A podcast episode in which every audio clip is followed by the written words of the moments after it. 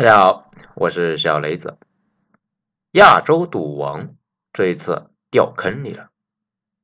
文章来自于微信公众号“九编”，作者二号头目。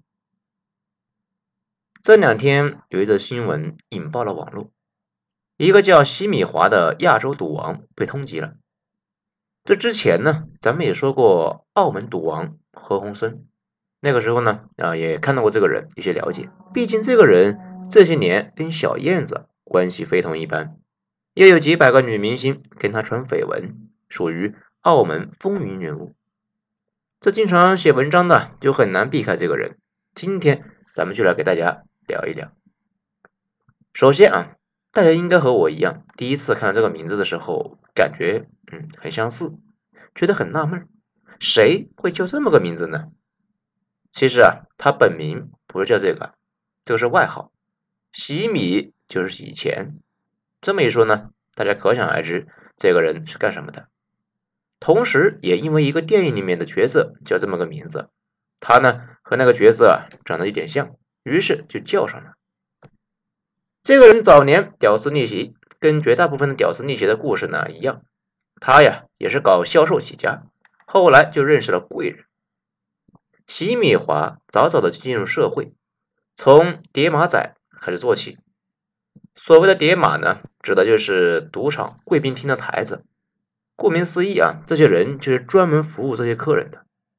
在澳门，赌场分为贵宾厅和普通厅。贵宾厅的营业额占全部的百分之五十，利润占全部的百分之七十。也就是说呢，普通人进入赌场。看到那个球场一样大、站满人的大厅呢，无数人疯狂的玩老虎机、二十一点啊、百家乐什么的。其实啊，他们是赌场的气氛组，大头在那一个个关着的房间里面，里面一把牌的输赢呢，可能比整个大厅那还要大。而赌场呢，有两种人，一种叫掮客，一种啊叫叠马仔。这两种啊都揽客，但是还是有一定的差别。比如掮客。主要是从外面啊，甚至国外拉来客人，这个也是分三六九等的。低级的就待在机场、车站啊，甚至大街上来拉客户。澳门一共几十家赌场，把客人带去了，那就有提成；客人赌钱，那也有分成。高级的就是专门服务贵宾厅的客人，很多呢都有自己的固定客源。前客他们联系客人，接机、招待、安排食宿、换钱、算账。帮客人照应老婆、孩子、宠物，甚至按照客人开的单子呢，过海去香港代购，这些都是在他们的工作范围，保证客人安稳的坐上赌桌，开心的离开澳门，就算是完成他们的任务。客人满意了，下次来澳门，那还会找上一次的前客，他们的收入啊也就稳定了。叠马仔也是招揽客人。但是呢，主要是算客人和赌场的中间人，在客人坐到桌上以后啊，他们要先洗马，也就是呢帮客人换筹码，这个有百分之一左右的提成，但是大多不靠这个挣钱，而是通过观察客人有多少料，不用管输赢就能够预计啊这个客人能输多少。叠马仔大头是放债，也就是客人呢输光了要翻本，他们借钱给客人。能不能够借，能够借多少，那就得看眼力了呀。这要控制在客人还得起、不会赖账的情况下，最好下一次来呢还愿意找你的地步。在这之外啊，很多和赌场呢对赌，也就是赌客人的输赢。客人输钱，叠马仔呢可以按照比例从赌场拿分成。万一客人赢了呢，叠马仔按比例呢给赌场补损失。这算是叠马仔和赌场这个做的一个保险。不过所谓的十赌九输，大多数时候呢是赌场给叠马仔钱，这算是提成吧。其他的门路那还有很多。总之呢，一句话，这些人的目的就是找客源，然后把客人拉过来赌，赌的越大越好，输的越惨越好。输了啊，还要从他们那里啊借高利贷，然后呢输光了还能够还上。最后，下次手痒了还来。而澳门所有的博彩收入有百分之七十，那是经过叠马仔经手的。这些钱里面的百分之四十进了叠马仔的口袋，百分之四十归澳门特别行政区政府，百分之二十归赌场。席米华一九九七年啊入行，一开始呢没资格进贵宾厅，就在外面的大厅里面放账。这所谓的金子到哪都发光，因为做叠马仔做得好啊，利息要的又低，又出手大方，这找他借钱的人就比别人多，这个钱呢也就越赚越多。更关键的是啊，他给赌场拉客的，那时间长了，慢慢结识的人也就越来越多。一个个的来头那是越来越大呀！通过这些人的关系，他呢牵线搭桥混脸熟，能搞定的事情也就越来越多。毕竟有钱的可能需要抬尸的，大款可能需要摆平黑社会，大款们自己呢又不认识这类人，可是天天拉皮条的这个三教九流都认识啊。于是，一来二去，富豪们那经常找他办事情。大佬的能量也就投射到他的身上，有点像之前那个王林，链接本身就是财富。就这样，席米华的实力呢越来越强，到最后呢，竟然跟赌王的四姨太联系上了。前面啊，我们讲过，香港和澳门很晚才废除一夫多妻制，所以呢，赌王何鸿燊啊有好几个老婆。赌王何鸿燊一度考虑呢，让这个四姨太来接管生意。却遭到了大家的集体反对，后来没成功嘛。不过啊，傍上四姨太的齐米华成了代理，从四姨太那里承包了不少的生意啊。不过他真正上位的，并不是像何鸿燊那样持牌来开赌场，也就是呢那种拿着政府发的牌照来开赌场的一个模式。正规有资质的赌场其实啊无趣的很呢，一个个都把拉斯维加斯作为自己的山寨目标啊，圈个地方。风景如画的地方，大大的呢就起一栋或者是几栋大楼，里面就按照当地的风格修的是富丽堂皇啊，标配那就是大喷泉和晃瞎人眼睛的金色大厅。从饺子机、老虎机到牌九、掷骰子啊，还有梭哈、德州这些，里面的人标配啊是戴着矮级的黑西服的保安和兔女郎打扮的招待。但是这种赌场却有个大问题啊。它整体是置于监管之下，导致很多大佬呢想去却不敢。但是啊，他们确实希望赌博，怎么办呢？有需求，必然有供应啊！而且能供给政府禁止的业务，会获得巨额的收益。洗米华这个办法呢，就是把业务啊搬到东南亚。我们之前啊讲过菲律宾，菲律宾对网络赌博那几乎是放任的呀。现在啊，网上几乎有一半的那种啊，什么性感荷官在线发牌的那种玩意儿呢，也就是专门来坑中国人的线上博彩，都在菲律宾，上下游有上百万人来以此谋生，目标客户啊，基本上都是中国人，手段呢就是各种方法骗人进来，然后用技术手段让你输的是裤衩子都不剩，而且菲律宾的网络博彩业已经是全世界第一啊。席米华想出来的业务呢，就是在菲律宾搭建服务器，然后主要供中国玩家玩。对于小鱼小虾，那就是杀猪盘呢；对于大富豪，那就搞 VIP，做局抽油头。当然了，如果只是这点业务，洗米华不会有现在的知名度。他的业务非常广，而且呢，一直没有丢下自己啊当初做叠马仔时候的老本行，也就是呢。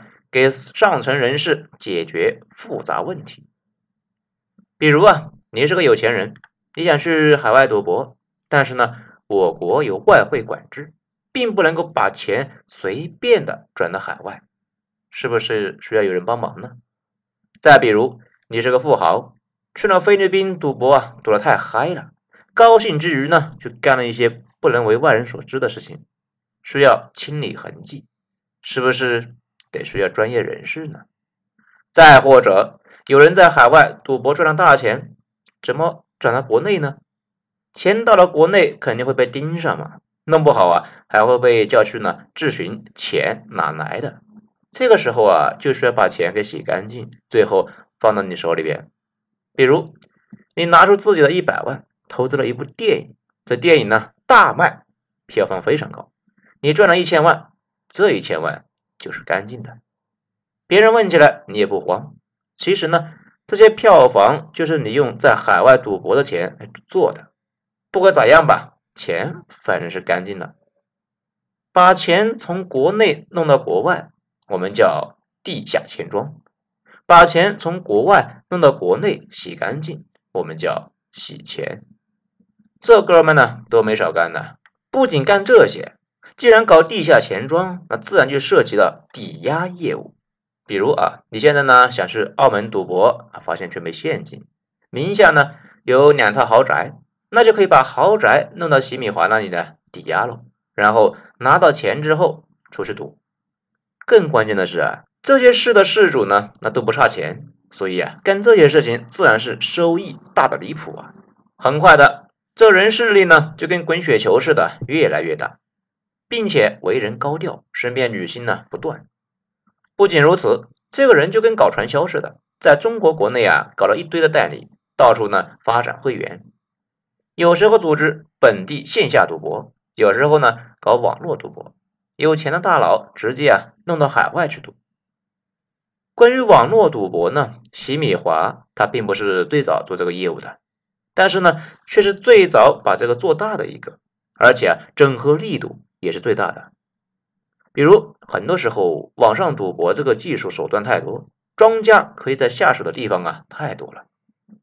他最早呢搞直播，也就是呢。不用电脑软件，而是真人荷官在赌桌上真实发牌，边上呢还放一个电视，定在 CNN 或者是 BBC 这个新闻台。如果你不放心，可以自己呢调到一样的台，看画面有没有时差。那你要是还不放心呢？啊，要赌现场，他基本上啊在每个大城市都有代理，各种方案你随便选。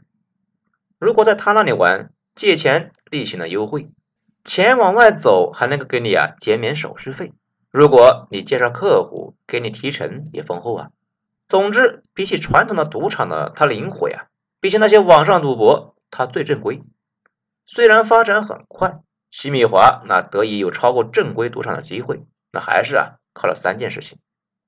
第一件呢，就是国内从二零一二年就开始反腐，这对以贵宾大厅的大户为主的澳门博彩啊。打击非常大，随着力度越来越大，来赌的官员和利益相关方大量减少。澳门边检呢，那都有摄像头，每个人呢都会被人脸识别，甚至赌场呢会主动把输的多的人的信息提供给政府。这就使得有些人呢花自己的钱也不太愿意啊来澳门了。很多老板以前赌钱啊，主要是为了来借机呢结交权贵，现在啊这样也不来了，但是需求还在呀。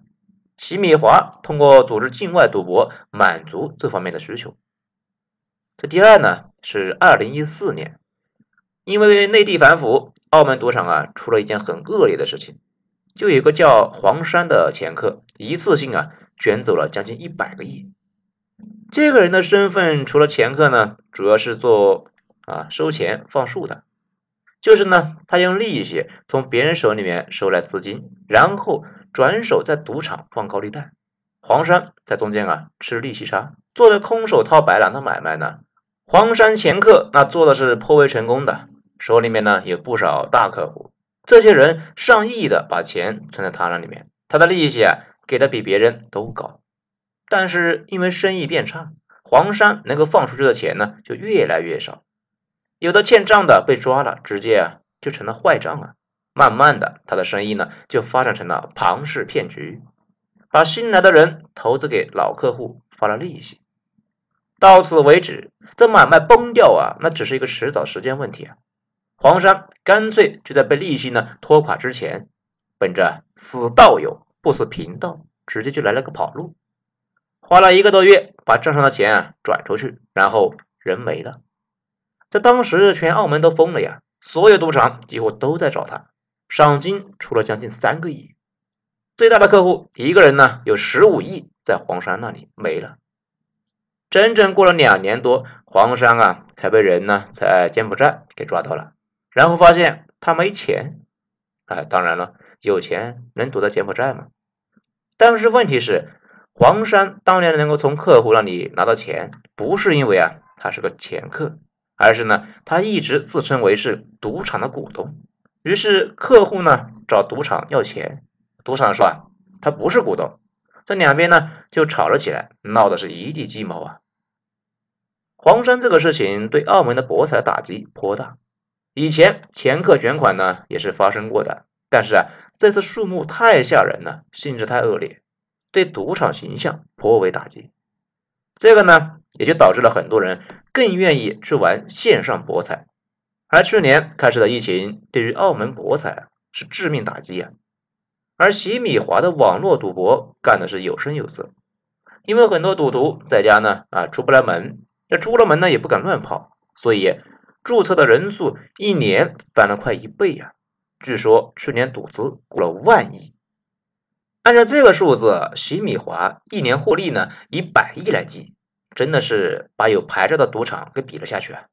也正是干的太大了，不可能呢躲得过公安机关的注意。讲到这里啊，大家可能就纳闷了：诶，这个人干了这么多违法的事情，他就不能低调一点吗？这每隔几天换一个女明星女朋友，生怕大家不知道他吗？嗯，没错，做他这种买卖的就得高调啊，就得让人家知道这个人一直高调却很安全，然后呢。浮想翩翩，觉得是不是背后有什么高人在扶持啊？这呢才敢把钱交给他。如果很长一段时间不出现的话，大家就会怀疑啊，是不是跟上面咱们提到的那个黄山似的，是不是跑路了呀？大家也就看出来了吧？他这个买卖呢，整体就陷入了一种悖论。如果不张扬，买卖没法做；但是太张扬，那迟早要出事。事实上啊，他的那些破事呢，早就传的到处都是。很早啊，就有人写文章揭发过他。可能以前证据不足，所以啊，一直拖到现在。不过这种事情呢，败露是迟早的呀。他又受各方的利益牵绊，想退出都难呐。正应了那句话嘛：“人在江湖，身不由己。”可不是随便说说的。江湖上赚的钱。大概率啊，不死不休，直到将来还给江湖。从今天的情况来看啊，应该是调查他很久了，最近有了确切的证据，然后才在全网呢发出了那么多蓝底白字的通报。这人大概率完蛋了，而且呢，他知道的太多了，可能还会牵扯出很多人。再进一步的说啊。说不定呢，这个货啊，最着急的事情就是去自首，请求警察同志啊，尽快将他收押。可能他唯一的活路就是尽快去监狱里面待着吧。好，本章咱们就说这些。如果觉得本专辑播的不错的话，可以给一个五星评价，谢谢大家。我是主播小雷子，精彩咱们下章接着继续。